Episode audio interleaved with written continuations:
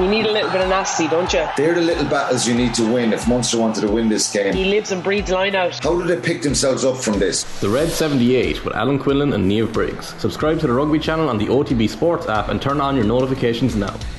McCabe goes short out to the right hand side. Ball sent in very, very deep. Could be a chance here for Ireland. Falls to Denise O'Sullivan. O'Sullivan on the right hand side. Pulls it back to the edge of the area. Shot comes in. Takes a deflection and it's into the back of the net.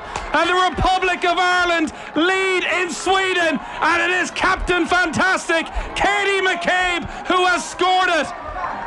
What a moment for the girls in green. They lead Sweden by a goal to nil, and it is Katie McCabe from the edge of the area, the deflected shot, a huge, huge goal for Vera Pauw's side just before half time. Sweden nil, Republic of Ireland one, Katie McCabe. Right, 7.31 this morning. We're reflecting on a one-all draw for the Republic of Ireland in Gothenburg, and I'm delighted to say we can go to Gothenburg. Aisling O'Reilly and Julie-Ann Russell are with us. Nathan's with us as well. Uh, Aisling, You've got a, an amazing. Okay, sorry, we haven't got Aisling. Nathan, we um, we were talking in the build up to this game. We were very concerned about what was going to happen. We thought we were going to get hammered, and then we didn't. It's one of those. There's like just a little bang of early big jack off. What's going on with the women's team at the moment? uh, there is. There's certainly a, a, wave of momentum that's building behind this side, and a, a confidence in this team that they can go and take on anybody. They're incredibly well organized, very assured of their positions, and also brilliantly talented. Like this is a team with players playing at a very high level, and you saw that last night. Even though Sweden, ten of their starting eleven are playing in Champions League teams.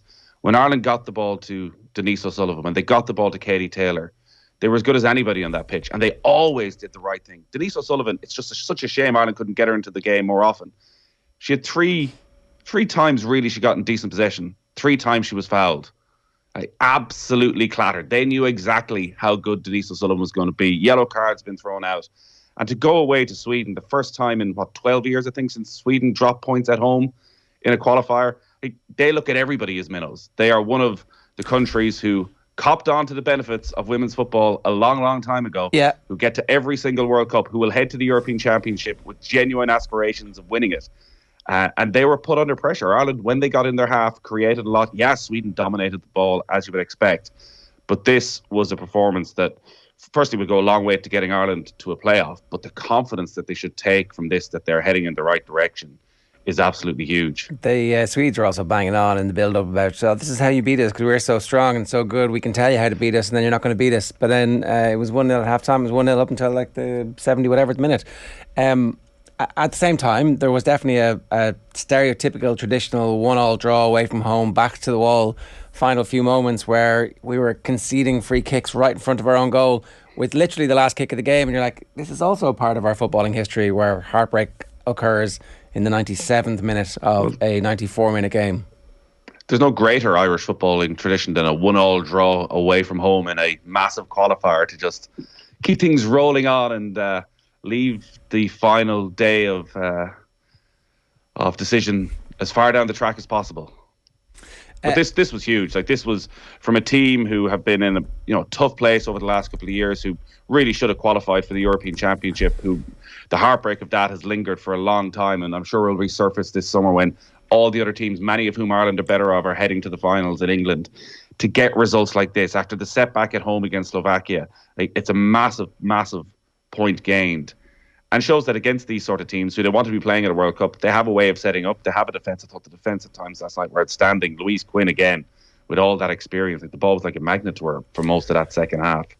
It was interesting in the build up to the game. Vera Pauw was having a go at UEFA for the lack of games that the Republic of Ireland have had. Um, I do wonder if uh, you know there's a proxy there where UEFA is actually the FAI, and there's actually now an opportunity for the FAI to organise more games at whatever level for them.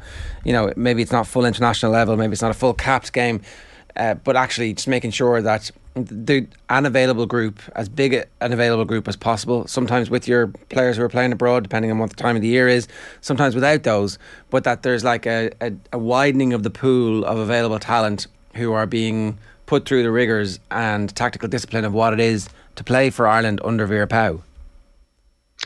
And that's what they had ahead of this game. They went to the Pinatar Cup all of the reaction coming out of that from the players was it was Sweden, Sweden, Sweden. Every single one of the friendlies that they played was based around how they would set up tactically against Sweden, and also getting players more experience. So Chloe Mustaki finally gets her Ireland debut in the Pinatar Cup, and then comes on first ever competitive start for Ireland last night and plays as well as she did. So you're right, more games is what Ireland need, and like Vera Pauw has taken on very difficult friendlies. It meant that when Ireland were coming in to the first game against Sweden, that they'd been on a tough run. They got that friendly victory against Australia, but they'd been on a long run without a win, which was a very brave decision to make, considering what had happened against Ukraine and how that must have done such damage damage to that group of players. It, the easy and obvious thing would have been actually let's get a few winnable games. Let's try and move past Ukraine. But actually, Vera Pauw, the one thing she is always consistent on is trying to get players a consistent level. Not all of them are playing Champions League football like Katie McCabe, are playing at a really high level in America like Denise O'Sullivan. So she needs as much exposure as possible for these players at international level in good quality friendlies. And it does feel as though she is getting the backing. Like it's still only five years since Emma Byrne had to lead this team to the verge of strike. Like it's it's not that long ago since this group were in a pretty dark place. But they have a big squad. I thought it was quite noticeable. This was a one-off fixture, but she had a massive squad. I think there was 27, 28 players uh, in the squad at a time when you know there's always speculation around uh, even the men's squad and you know the 40 40 man squad of uh, Trapattoni's days is gone. That there is almost limits on the amount of players that you should be bringing in for financial reasons. How many you can get in the plane, how many you want to pay for a hotel. So to be able to bring in 27, 28 players, have them for a good 10 days, like they've had a long training camp at Abbottstown, and have everybody in the exact same wavelength. They need much, much more of that. And I'd imagine during the summer when there is that one qualifier against Georgia, that Vera Pauw will be looking at another opportunity with other teams who haven't qualified for the Euros to go and play three or four more games and Yeah. just ramp up the number of caps because it was incredible last night watching Sweden. A lot of their players were in their 30s, but they had three players with over 150 caps. Yeah.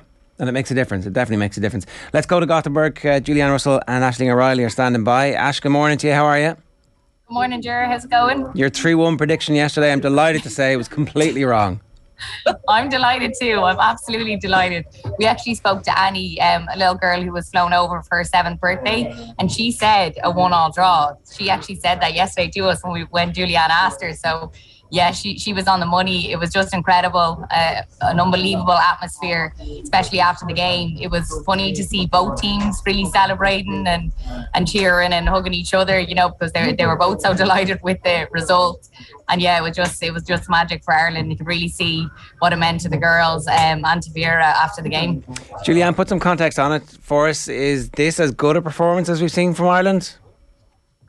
Look, I think the performance from a defensive wise, it was magnificent. Um, like they for 90 minutes, they uh, were just so focused and really kept the game plan. Um, they like didn't make a step wrong. I suppose then from an offensive or an offensive point of view, um, obviously like the attackers, they don't want to be defending all game, and like the likes of Heather Payne and Leanne Kernan up up top, they want to be making runs and, and scoring goals. So I think from from an attacking point of view, it wouldn't have been the best performance, but definitely from a defensive point.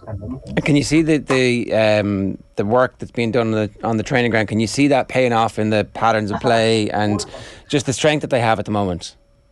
Yeah, definitely. Like I think, I suppose even from the the set piece that came from the goal um, with the with the short pass um, from Katie to Megan Connolly, like I, that looks like from the training ground. Um, obviously Megan Connolly has a great look at the ball, and um, it started from that. So. Um, I think the from a tactics point of view, it, it was um, it worked really well, and um, I think that got us the draw. Uh, Aisling, we, we had talked about the fact that it's going to be a full house and the crowd and all that kind of stuff, but it, you, I mean, we could hear in the commentary there that it was uh, relatively quiet after Ireland scored. What was the atmosphere actually like, and it didn't? What, if any, impact did it have on our performance versus their performance? It was it was incredible. It really was. Um, you know, they had a lot of music and stuff playing beforehand. People were up uh, like on their feet dancing around before the game started, and even me and Julie-Ann just spoke after the game just at how it didn't really impact Ireland whatsoever. And that was something we had spoke about prior to the game. Like, will it have an effect on the girls? That there, you know, there's so many people there. It's mostly Sweden fans. You know, will will it have an effect on how they play? And it, it, it didn't seem to. I don't know. Like, yeah, we thought it, it didn't really at all, um, which was which was amazing to see, you know. Um, but it was brilliant to have so many people in there. You know, over twelve thousand fans was was just incredible, wasn't it? Uh, it just ratchets up, uh, like the attention ratchets up, the sponsorship ratchets up, the coverage ratchets up, the pressure as a result of that ratchets up. But what what has happened as well, Julie-Ann, is that the quality of the performance is getting better. That you're beginning to see uh, a more mature team, a more capable team. And I guess the, the other part of this is we don't actually know how good they could be just yet because they're not finished. Yeah, no, look, absolutely. It, it's a journey, and uh, like as you can see from the results and the progress from game to game is is evident in the results. Um, like the the girls are working so hard. Um, like the likes of most of the players are, are professional, so like they're really kind of stepping up to where the level is at. Obviously, Sweden like you could see they had so much so much possession and um, like their physicality and just even like their patience on the ball. They are um, a, a, level above us, but I think like as I said, we're on that journey, so we just need to keep progressing and uh, keep going. All right, let's hear from uh, Megan Connolly in the aftermath in conversation with Aisling. Have a look defensively, how tough was it out there? I just asked Katie. It was a dogfight, and you fought to the very end. Yeah, absolutely. You know, you don't get a second to kind of take a deep breath. Um, they're constantly just relentless, putting the ball in, putting the ball in, playing it wide, switching it back. Like there's someone running on your shoulder, your other shoulder. So it's just a game of where we had to communicate. You know, for the whole 90 minutes. Um, again, everyone did that unbelievable. Same with Courtney. Courtney in the back kept us in it in a few times, um, and just really kind of helped us in front of her. Um, but yeah, they were, as I said, they showed their quality for the goal. But I think for us, we we gave it everything um, and deserved what we got. Uh, Nathan, you might explain to us uh, what happens next in terms of the qualifying. this is a, another opportunity for you to dazzle us well, with your knowledge. If you thought the Nations League was exciting, if you thought the Nations League was exciting, the uh, playoffs for the Women's World Cup finals are incredibly convoluted and complicated. So all the group winners qualify. We know Sweden, and they were celebrating last night because they have now qualified for the World Cup. All of the second place teams, the nine of them, go into a playoff. Uh, the first of which will take place in October. So, of those nine teams, three of them are going to be seeded, the top three teams. So, these go on the amount of points you've accumulated during the group stage. It's still too early to figure out whether Ireland will be in the top three, if they win the remaining three games, they will have a decent opportunity, and they definitely have an advantage in that Ireland are in a five-team group. For those in the six-team group, your matches against the minnow, the six-team don't count. Or actually, Ireland's victories against Georgia, so the 11 0 and whatever they can do in Georgia will count for this, which is a big advantage. So if you're not in the top three, you play a semi-final against one of the other teams, and then the winners of those three matches will play the top three seeded teams. And here's where it gets complicated only two of those three winners will qualify automatically. So, nine into two. The team that is third, and again, this all goes back to the points that you accumulate. So, the more points you can get, so that point against Sweden, if you can win your final three matches, all of this continues to carry over. So, of the three final playoff winners, the two with the top points total from the group stage Whoa. qualify automatically for the World Cup. That is quite the, the wrinkle. other team. The other team that are left over They've got to go to Australia and New Zealand next February when 10 teams from around the world, from all the different confederations, will go to a final playoff. And there are three spots available at that. From how many teams? And again, 10. So they're divided into three sections. It is going to be seeded. I would expect there's a very good chance the Republic of Ireland, if they were to end up in that situation, would be one of the three seeded teams. But you have to go through a semi final and then a final, depending on how the draw works out in seedings and all of that. And then three teams will come through from there.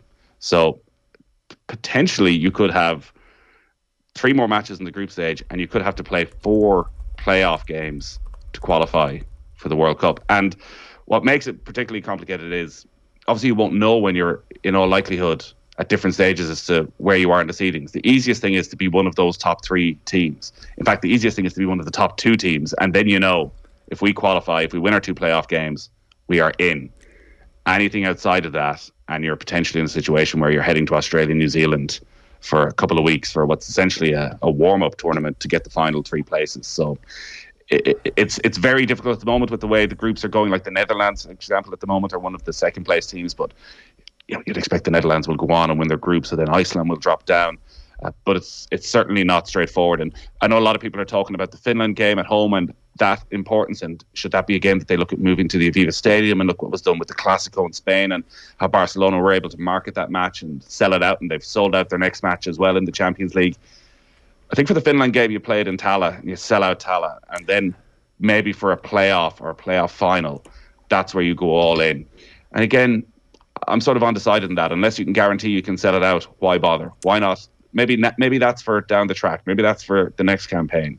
This one is about qualifying and giving yourself the best possible chance. And the players like Tallaght, they're used to Tallaght. Yeah, well, maybe having seven and a half thousand and know it's going to sell out. Yeah, Julian, been, Julian, what do you make of that? Because this is definitely going to start becoming more of a topic of conversation about a move to the Aviva. Like listening to Katie McCabe talk about Tallaght and how well the performances are there and what the atmosphere is like. Um, I, I, definitely see the benefit of having 25,000 kids at a game at the Aviva, but I also see the benefit of winning in Tallaght. So, what's your take on it? Uh, personally, I think um, we should stick with Tallaght at the moment. Um, like, that's been our, our home ground for the last couple of years. And um, I think, like, as you mentioned, the players are, are, used to that pitch, used to the stadium, the surroundings. Um, like, obviously it'd be amazing to, to play at the Viva, but I don't think it's the right time yet. Um, I think that the game should be played in, in Tallaght and then um, uh, like potentially in, in the future look at the Viva. But um, yeah, Tallaght for me. Yeah, it's um, it's you know, not like us to get carried away after a one-all draw away from home, where we're like, let's sell out the Aviva. We haven't even qualified for the tournament just yet. But, yeah, that's the whole point of being a sports fan. We're allowed to get carried away, particularly yeah. this morning. Um, last one for you, Ash. Uh, were there many Ireland fans over? Those who did make the trip, you were um, none of them were too confident, apart from the seven-year-old you were talking about yesterday. yeah. in, in the aftermath, were they hanging around? I guess you didn't get out of the stadium until quite late yeah, we were quite late getting out, but uh, we met them all beforehand. They, they were brilliant, weren't they? They, yeah, they all waited around the square um, in Gothenburg. It was actually pretty amazing. And we got a football out and we all kicked around for a little while. We did a keep uppy challenge. Julie-Ann was pretty good. Um, then there was some Swedish that got involved as well. And, and you should have seen them. They're actually exceptional. There was some girls that rocked up and they didn't even put their handbags down and they just started playing football and like they literally were, were exceptional, weren't they? Yeah, no, it just showed like the culture of, of women's football in Sweden is mm. massive. Like they were just kind of off the street, like still in their sunglasses and yeah, handbags, just had past the ball and off they went. Yeah. um. So all the Irish fans were in with them as well, and there was just a really great atmosphere. We met so many that come to all of the games, and yeah, they they travel to the away games as well, which is is brilliant. It's not easy to do that, and uh, there was a little girl there Kate as well. Uh, she was amazing. She actually had trained with the Sweden team. She was telling us all about that as well. Um, she was from Drogheda, I think it was. Um, yeah, so it was just great to, to get to meet them all. All right, good stuff. Well, Jer, we should mention before you let them go, Jer, we did take a major risk sending Julie-Ann over to cover this match. Julie-Ann was actually on standby for the squad. Luckily, nobody got injured or got COVID. But uh, I mean, for us, obviously for you, you were kind of. It would have been one of the great stories. I know, I know. I had the boots in my hand luggage just in case. Yeah, we were waiting for half time, weren't yeah. we? Good stuff. Thanks a million for uh, for joining us uh, live from Gothenburg Airport, as everybody can hear in the background there. And my thanks to the cleaner for being a starring member of the uh, show this morning as well. OTBAM is brought to you live each morning by Gillette Labs for an effortless finish to your day. And a reminder, of course, that all of our coverage of the Republic of Ireland versus Sweden is with thanks to Sky, proud partner of the women's national team. Out believe together and we can go anywhere. Coverage is with thanks to Sky, proud partner of the women's national team. Um, Nathan, let's talk a little bit more about very briefly some of the other stuff that has uh, been going on. Um, the Kinahan story we're going to come back to a little bit later on. The front cover, if you've missed it, of the Sun this morning is wanted, and it's the three Kinahans and a wanted poster. Uh, and it turns out they're now wanted, of course, by the American government. Um, an incredible bombshell press conference yesterday. Bob Arum is going to be uh, on Newstalk Breakfast this morning at about five past eight. We'll play a clip of that in the next hour. But he's basically saying he's cutting ties with uh, with the Kinahans. We should go back to the Champions League though, because uh, last night. I think Thomas Tuchel, even in defeat, did his reputation no end of good. Despite the fact he's a Champions League winner, there were some questions in the English media about this season and what's going on and the limp performance of the team in the first leg. But a very different team selection from him last night. Brave in many respects, completely rewarded, and very unfortunate not to knock Real Madrid out in the Bernabeu. Oh, this was one of these great Champions League games that we just take for granted. That every Tuesday, Wednesday night of a knockout stage, you're going to get an absolute classic. And one of those that by the end of the game, you completely forget as to what had happened and who had scored at the start of the match. It feels like so long ago. Uh, Chelsea were brilliant. How they did not go through, they will be cursing themselves for that absolute lapse in the first leg where they put together the worst half an hour, 45 minutes that they've had under Thomas Tuchel and allowed Karim Benzema to come in, score a hat trick, and it felt like kill the tie. But they came out, as you say, with just this brilliant attitude. They were relentless, like the energy, the little bit of confidence maybe they picked up against Southampton at the weekend. And it was brave. Like Ruben Loftus Cheek was not a player a lot of Chelsea fans might have expected to see start in a game of this magnitude. But you know the uh, physicality that he was able to bring, the energy he was able to bring. I thought Kovacic, who I'm, I'm never quite sure of as a player, was exceptional. Kante just ran the show, and then the Timo Werner. Geez, Timo Werner. Maybe you felt that was maybe Timo Werner's moment to finally be the hero. Had the entire Real Madrid defense on their arses as he just shimmied his way through. Uh, but Madrid, it was too open. I think Chelsea were so all in, they just couldn't kill it. Then they couldn't revert to actually we just need to hold on to possession here. We just need to slow it right down. We need to be as dull as we possibly can. And then Luka Modric stepped up, and John Giles tomorrow night is just going to be a 10 minute soliloquy in honor of the great Luka Modric because that was one of the all time passes. The more you watch it, the more you realize just how simple a finish it was then because of the genius of the spin that he was able to put on that ball at that time. So it, it's one of those that Chelsea, I don't think, lose any face at all in going out at the moment to that Madrid side. And I suspect that Manchester City, if Manchester City can go through tonight, are probably a little bit happier to be facing Real Madrid than they are to be facing Chelsea in a semi final. Because you think that they match up better against Real Madrid than they do against this Chelsea side. And obviously, there's, there's uh, ghosts from uh, very recent previous encounters uh, against Chelsea. Yeah, I think they will feel that they can do what Chelsea did last night as well in terms of the energy and being able to outrun and outpass and outplay uh, Real Madrid. Now, that's not trying to do down Real Madrid, who Carlo Ancelotti, you've discussed, is somehow constantly getting the very best. And but a midfield of Modric, Casemiro, Kroos, that they you can't write them off. You can't say that they're still not at a level because of what they did last night. But I think Manchester City's midfield will feel that they could really get at them. And if you can somehow keep Benzema quiet, which uh, Chelsea did for long periods last night, you would have City as strong favourites. But then you'd have City as favourites to beat pretty much anybody. And would you be at the same time shocked if Atletico Madrid pulled off one of their moments and Pep Guardiola's outraged and there's a bit of scrap on the sideline and it's all kicking off at the end of this as City somehow go out in controversy against Atletico Madrid? No, the script is. You, we've seen that script like around Man City and around Pep uh, and around Atletico. So it would not be a complete shock if, if that was to happen. Um, let's just tease out a little bit more about some of the decisions that he made. The um, the Werner, like Werner has become a figure of fun on this show because uh, Owen predicted that he was going to come good, and actually, you know what? Maybe he's right. Maybe maybe Werner's about to go on one of those streaks. Oof. Timo Werner's been about to go on one of those streaks since day one he's a very predictable player. Now I say that having him, as I say, put the entire Real Madrid defence on his arse, as everyone expected him to take the shot, take the shot. But the type of chances that Chelsea create, like all great teams, are often quite similar. You always know when Timo Werner's going to strike, and it's why so often I think his shots are blocked, or the keeper can make a comfortable save. And like, it must be just so ingrained in him the lack of goals, the lack of confidence he wasn't the hero last night in the end. He got a goal that'll be quickly forgotten about in the annals of Chelsea history. He won't forget and it though. He won't. Look, I guess are they? Is we've had too many false dawns with Timo Werner. It well, was a great show of faith, and it was, I'm sure, down to his energy levels as much as anything. Like it's a right kick in the ass. Uh, at the same time, from Chelsea's point of view, for Havertz. Uh, well, Havertz is there, but like Lukaku and players like this who Well, you know, aren't gone- getting the opportunity. If Tuchel stays, if the new owners and Tuchel agree on a shared vision for the future, then Lukaku's gone in the summer, right? Probably it'll be a massive loss. You would expect. They paid hundred million quid. Well, Newcastle. the biggest. Come on now, disappointment of- Newcastle. biggest disappointment of the season. Uh, Pulisic is the one who you feel often comes in in the big games. Like they've so many options up front with Pulisic and Ziyech, and like all these top teams, they're doing a lot of rotation. Maybe they're doing too much rotation.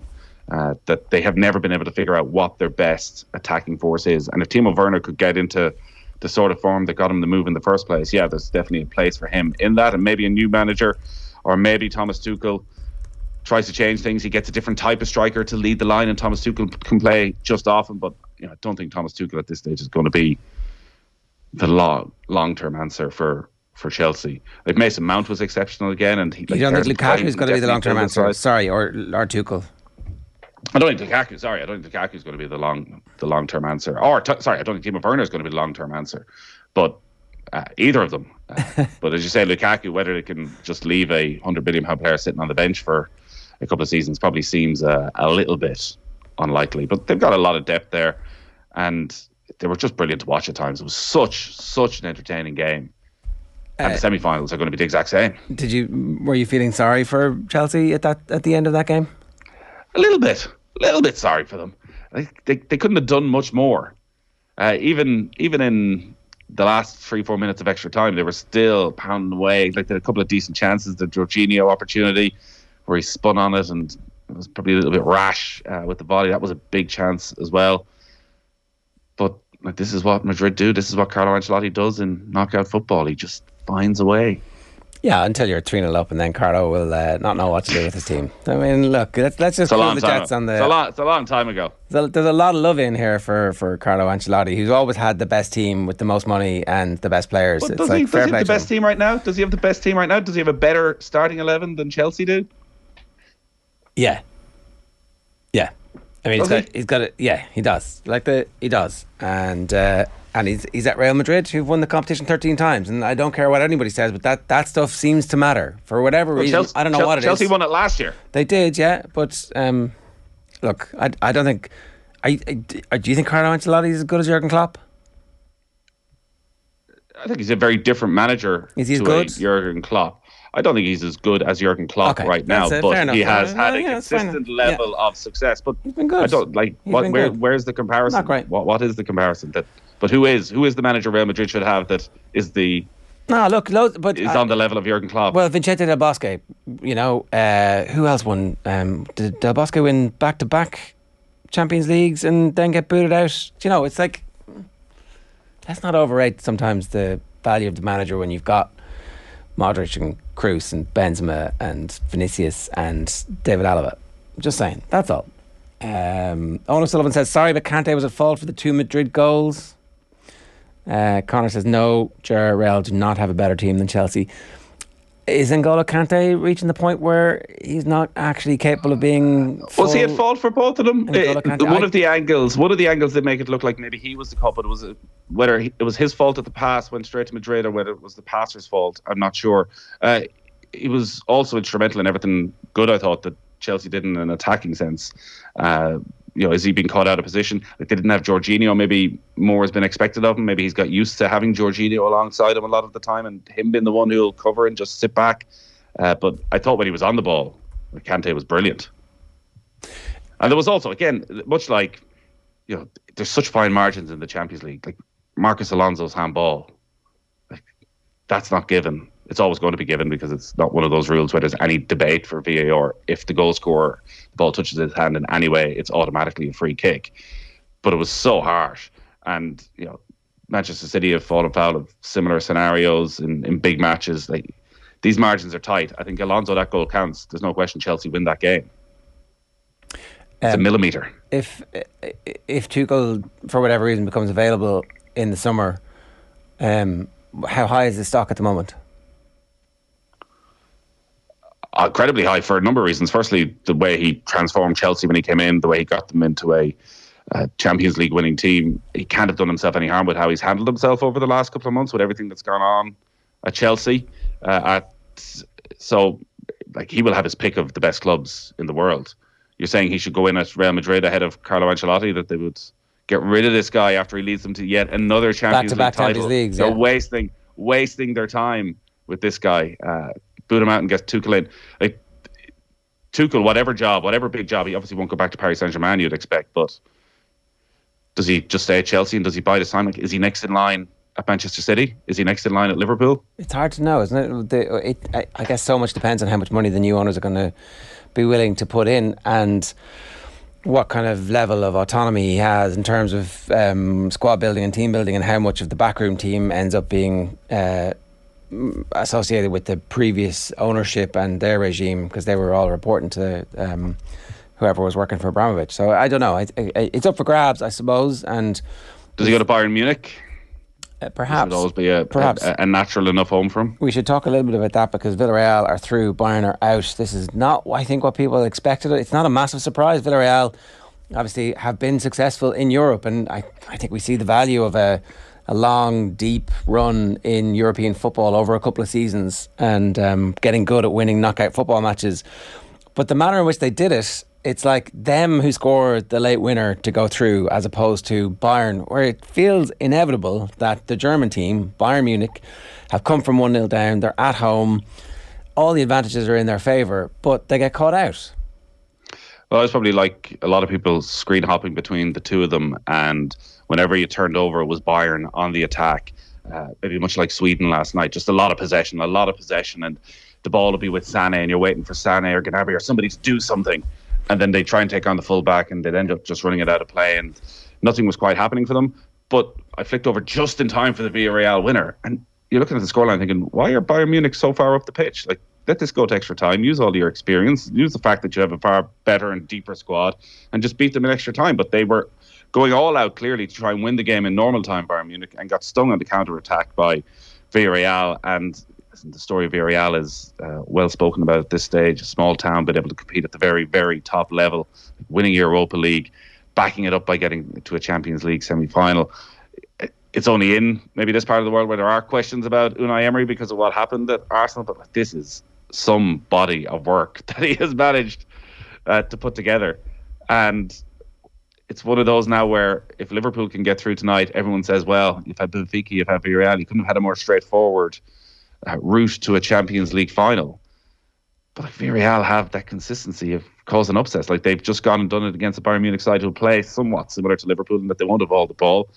And they've gone about the business signing players in a, you know, uh, with experienced players who've gone to England, much like Unai Emery, who've gone to England and it hasn't quite happened for, and who are probably written off a little bit, but ended up going to England in the first place because they'd had a brilliant run in their team and got big moves, whether it's Giovani Celso, who actually I thought was one of Tottenham's uh, better players over the last couple of years and had done quite well.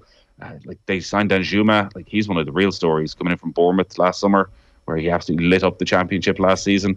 Sort of thought he'd end up at one of the top Premier League teams. They go in and they get him. Like Pau Torres decided to turn down Spurs during the summer. So Juan Foyth, I'm sure Tottenham fans are looking at him going, "Who is this guy?" You know, never really got a chance at Tottenham. So he has pulled together. I wouldn't. It's too harsh to say they're a group of misfits, but he is a manager who's clearly able to work with any group and bring them on a level once he's given a bit of time. Is there anything in what happened last night that gives Liverpool a little bit of pause and concern that there's a strong chance they'll be a little bit complacent, as you would naturally be as a human being with a significant lead at home, one of those great European nights, blah, blah, blah. We're going to cruise through this. Benfica aren't a team of mugs. They're not the best team we've ever seen coming from Portugal playing in the Champions League. Not even the best team that we've seen come from Portugal in the Champions League in the last decade, not to go all the way back to Mourinho. But is there any any bit of them looking at oh uh, Real Madrid had this game totally sewn up against Chelsea and Villarreal well they shouldn't really be beating Bayern but it's okay we're going to be grand because they haven't been great in these situations as in they've allowed teams to score against them in these very same situations in Europe and you're like they make a bit more of a game of this than they need to well, and at this time of the season, when there are so many big matches, you think about when these fixtures are coming. So Liverpool tonight they play Benfica. At the weekend they play Manchester City. Next Tuesday they play Manchester United. The following weekend they play Everton. Then they will play, if they win tonight, Villarreal. So if they keep winning those games, the Premier League is just going to be absolutely relentless. So maybe there is a slight taking your eye off the ball. Like Liverpool, they're rarely complacent, though at times in games they seem to have 10, 15 minute spells where they get a little bit sloppy and they allow teams to score. And Liverpool can't afford the way they play the high line, the real high press, that if they get sloppy, they're always going to give up an awful lot of chances because suddenly players are breaking the offside trap. And that's how most of the opportunities come against Liverpool it's a Champions League semi final. Are you going to be complacent in a Champions League semi final? I think Villarreal are there for a reason. So they will bite you in the ass if you let them. So I'm talking about the Benfica game tonight. Ah, I don't. I don't think so. I, I don't think. I don't think they're going to be complacent against Villarreal, but I think I think two 0 up. Like, can you see a scenario where it's nil all and Benfica score in the 60th minute? no, I think Liverpool will. I think Liverpool will score. I, I, I think Villarreal are a different level to Benfica, and that third goal, like that third goal, was such a game changer from a Liverpool point of view. In that, I'd imagine they will make changes. Well, how tonight. many? Not not yeah. substantial changes. I would expect Diaz will come in and start. Um, probably a change in midfield. Thiago played last week as well, so you'd expect that Thiago will drop out. Maybe Curtis Jones comes in, or Naby Keita often plays a lot of the big games in Europe. Maybe even two of the midfielders uh, swap out. A bit of rotation at the back. Konaté might start again instead of Matip. That's probably it. One of the front three. Maybe he takes a real risk and brings Firmino in and drops two of the front three. But City at the weekend is going to be a, a rotational game as well, even if it is a cup semi final. Do you think so? I think so. You've got Manchester United coming on Tuesday night in Yeah, the Premier League. uh, Again, but Liverpool, because of the depth, like rotation is a different thing for them now. You know, they're not bringing in Nat Phillips at the back as a bit of rotation. Like Konaté has been exceptional every time he's come in. In those positions, like, there's not a huge difference from one to the other. Yeah, you want Mane and Salah, but a Firmino or a Jota or a Diaz, there's no great difference in quality or impact on the team from any of them. Likewise, the midfield three, like Thiago's suddenly become a big game player for them.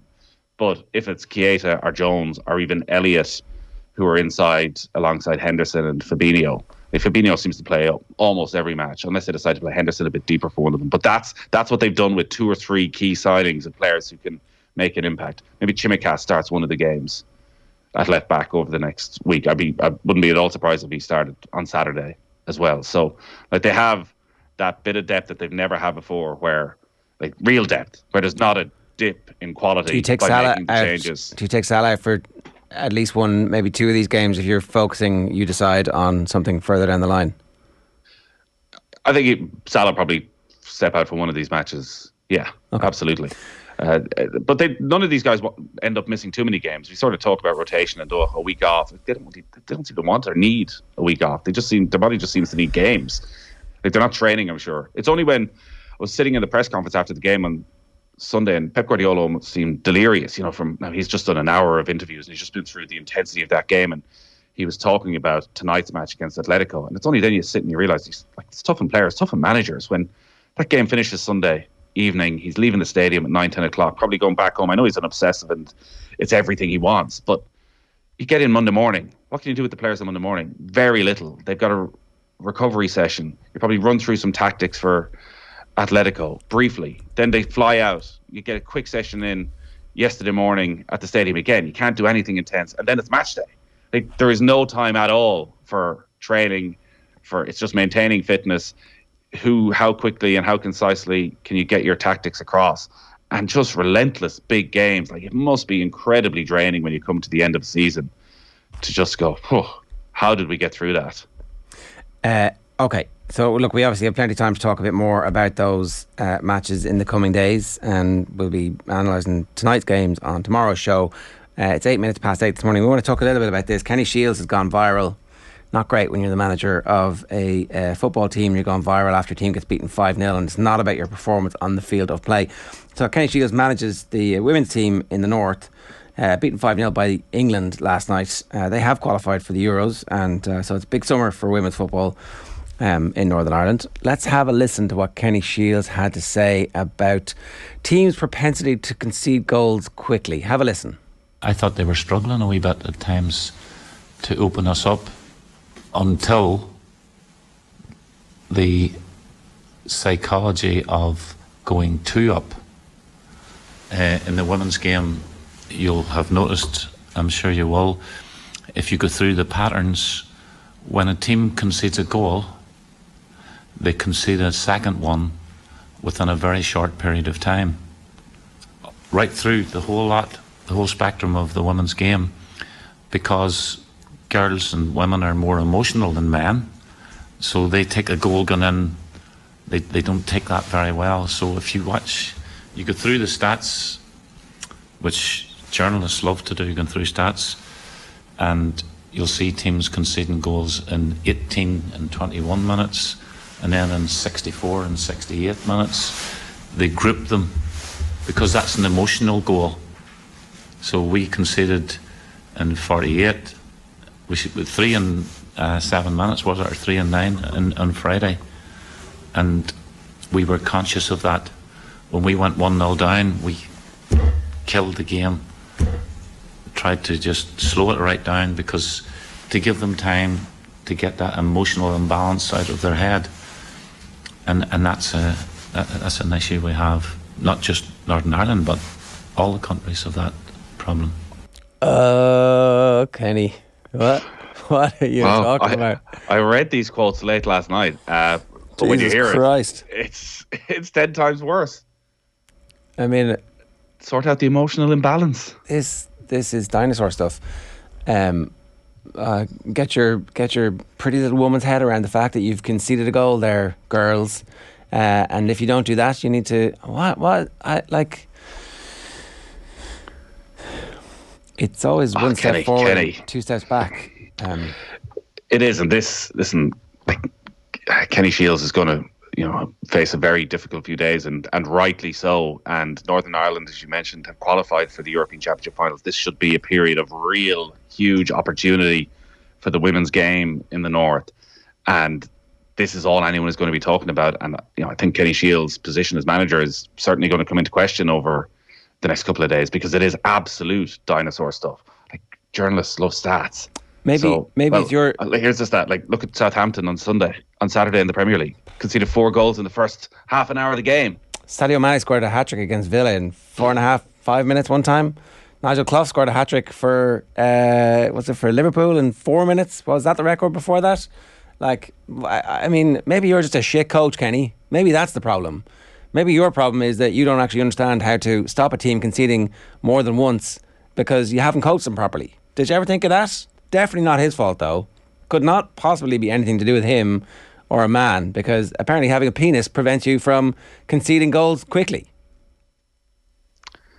Listen, England are one of the best teams in the world, but they can do that against absolutely anybody, as any great team can do. So, how you come up with that theory, and by the sounds of it, it's a theory that he has spoken about with other people. Like he was talking about in a way of, we all know this. Don't we all know this? You've We all know checked- this. you've all checked know. this. Yeah. You've all you've all watched you've all watched the women's game before. You we all know that once one goes in, another one's probably going to go in. Don't you guys? Like, we it doesn't happen in the men's game. Like just yeah, yeah. This is uh, but it shows shows the fight that is still there and.